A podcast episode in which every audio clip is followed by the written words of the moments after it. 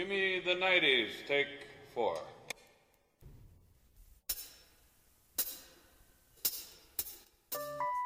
Ah bah Georges Rogers. Georges Rogers qui a été quand même... Ouais. Ben ça c'est... On vous a remis les clés de la vie, enfin ça a été rigolo, enfin c'était... C'était complètement débile, c'était très schizophrène. On a, on a, je pense, un côté très schizophrène, et, mais toujours... Ça vient toujours dans de... Mais là c'est une... Vous faites une soirée, vous buvez un peu. On est à Poitiers, on est, euh, on est à Poitiers, coucou, il a acheté des, des vinyles.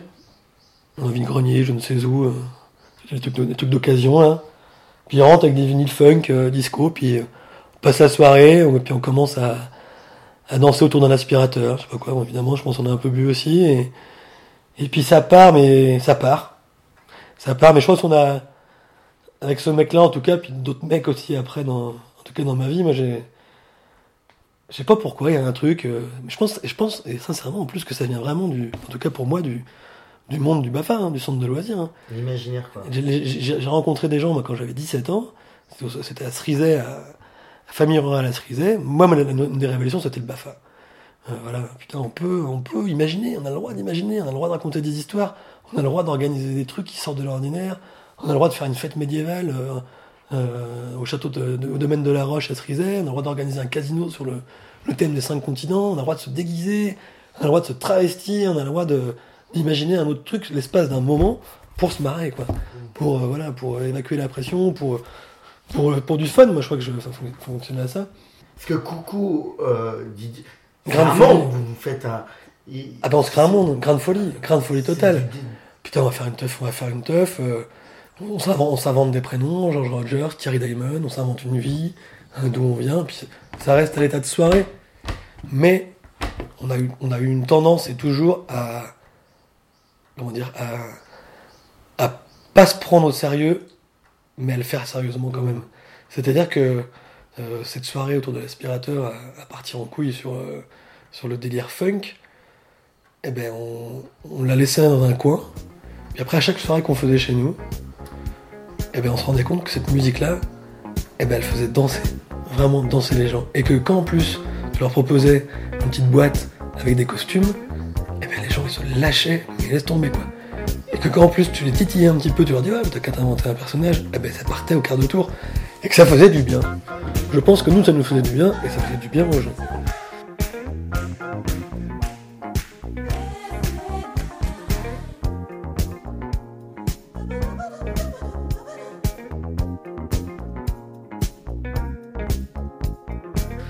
Et puis on a commencé à organiser euh, des premières soirées euh, petites à la Salle Émeraude. C'était toujours au moment de Noël, parce qu'on avait tous les copains qui revenaient, de The Big Co. C'était et le puis, retour. C'est ouais, c'était le retour. Et on faisait la crèche animée. Ouais, la crèche animée, c'est ça. Voilà, on faisait naître Jésus de façon, euh, façon très très importante, euh, mais toujours en connerie, avec une, un hymne qui s'appelait la Java, trou du cul du chat, l'habitat Marcel, l'habitat Jeannot, coincé dans le piano, c'est du bon boulot, qu'on a chanté un jour euh, à la Salle Émeraude, que cent personnes ont reprise. Et moi, deux trois ans après, je, l'ai, je suis retrouvé à Toulouse, à Bordeaux, dans un, un appartement, je connaissais personne. Et les gens la chantaient dans la cuisine. Je vais les voir, je leur ai dit, mais vous l'avez appris où cette chanson ? À ma copain qui a fait une soirée à Bressuire, qui l'a ramenée et tout ça, quoi. Donc tu vois, c'est le pouvoir, le pouvoir des chansons aussi, faire des conneries surtout.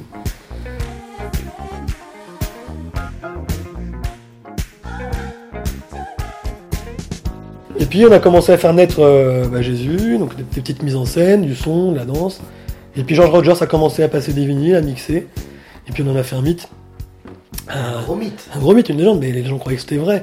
Georges Rogers, quoi. D J de Philadelphie. Vous êtes arrivé à, à Hortet, à l'aéroport. Hortet, à l'aérodrome. On fait des conférences de presse avec les journalistes locaux euh, dans ma chambre, avec des gens tous en costume, des journalistes américains. Enfin, des... on fait de la mise en scène, quoi. Il y a même euh, Jean-Michel Bernier qui, qui vous met la, euh, la ville avec. Euh... Au Mexicano, avec. Euh, ouais. Avec une Fuego, parce que du coup on avait créé une autre asso qui s'appelait... On avait une tendance euh, très importante à créer des associations dès qu'on avait une idée en fait. Il y a eu tout Arzimut aussi, il y a eu... Bref. Fuegoland euh, est créé. Fuegoland fait des teufs à la Salle Émeraude. Puis Fuegoland en croise du monde, et puis on a des envies de grandeur, on voit que ça marche. Et puis après on se retrouve à Neuilly-les-Aubiers, euh, grosse soirée. Donc là on avait croisé des, des gens dans notre parcours, hein, des gens de... qui était dans le milieu de la technique, euh, régisseur euh, du, du spectacle, quoi. Ça s'appelait C trente-cinq. Et bah, puis avec eux, on se rend compte que si on s'associe, euh, la folie des grandeurs qu'on a tous toujours rêvé d'avoir, on peut l'avoir. Parce que le mec, il nous dit, bah non, mais moi, je peux vous avoir quinze boules à facettes, euh, trois mètres, trois mètres euh, de diamètre. Euh, enfin, je, je connais Monique, Monique Lamouche, c'est les mecs maintenant qui font le, du coup Hellfest, c'est des potes, euh, ils vont venir faire le bar à champagne. Donc, et euh, bah, mille personnes, euh, complet, grosse soirée, mais vraiment soirée de, de baiser, quoi. Ça danse, avec du live, il y a un groupe en live. Et après, l'année d'après, c'est Bocapole. Enfin, deux ans après, c'est Bocapole, je sais plus. Et là, c'est un truc de on, on veut le refaire à Neuilly. Et puis en une semaine, on est complet. On se dit putain, c'est quand même court, on refusait du monde, c'est quand même dommage que tout le monde puisse en profiter. Bocapole vient de, de sortir de terre. Et puis on demande si on peut l'avoir. Je crois que les gens savent pas trop ce qu'on fait. Ils savent que ça a bien marché à Neuilly. On a Bocapole, on dit, une semaine après, deux mille personnes, deux mille deux cents personnes. Premier jour, on se retrouve à faire le premier main là-bas. La Bocapole était propre. De de ouf. Tout le ouais. monde arrive déguisé. Tout le monde en costume, costume. Costume. Euh, Costumé euh, avec son disco. Personnage, funk disco funk quoi.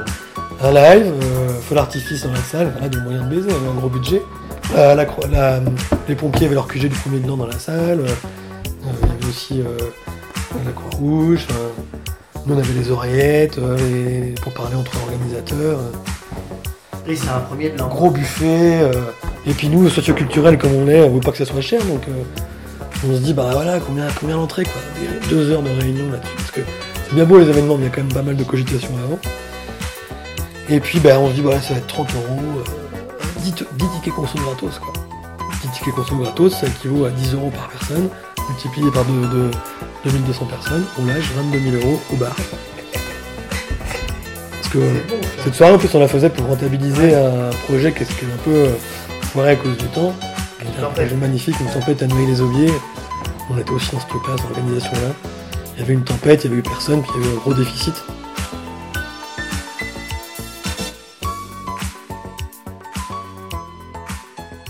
Le truc hein, le plus propre, le propre en fin de soirée, moi ça m'a marqué, c'est les poubelles.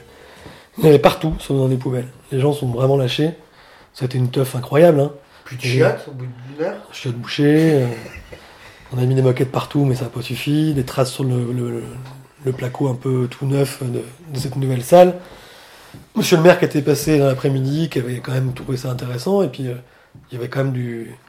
Il y avait, c'était chiadé, quoi. Il y avait quand même du, des bars sympas, de, des costumes, des, des, des lumières. Enfin, c'était, c'était sympa. Et puis voilà, ben, là, on est... Les gens, les gens nous en parlent encore. Mais euh, nous, après, ça nous a fatigués parce que c'était pas très rigolo, quand même. Là, du coup... Pour nous, c'était moins rigolo, parce que c'était gros, on n'était pas assez, il y avait une centaine de bénévoles, mais c'était pas assez. Tous les copains qui sont venus n'ont euh, pas passé la meilleure soirée de leur vie. Les gens ont un souvenir incroyable. Là, on passe pas une belle soirée en tant qu'organisateur. Non, c'est trop lourd, c'est chiant. c'est chiant. On avait des go-go dancers qui descendaient du toit de Bocapole, déguisés en légionnaires, qui, qui servaient du rhum dans les...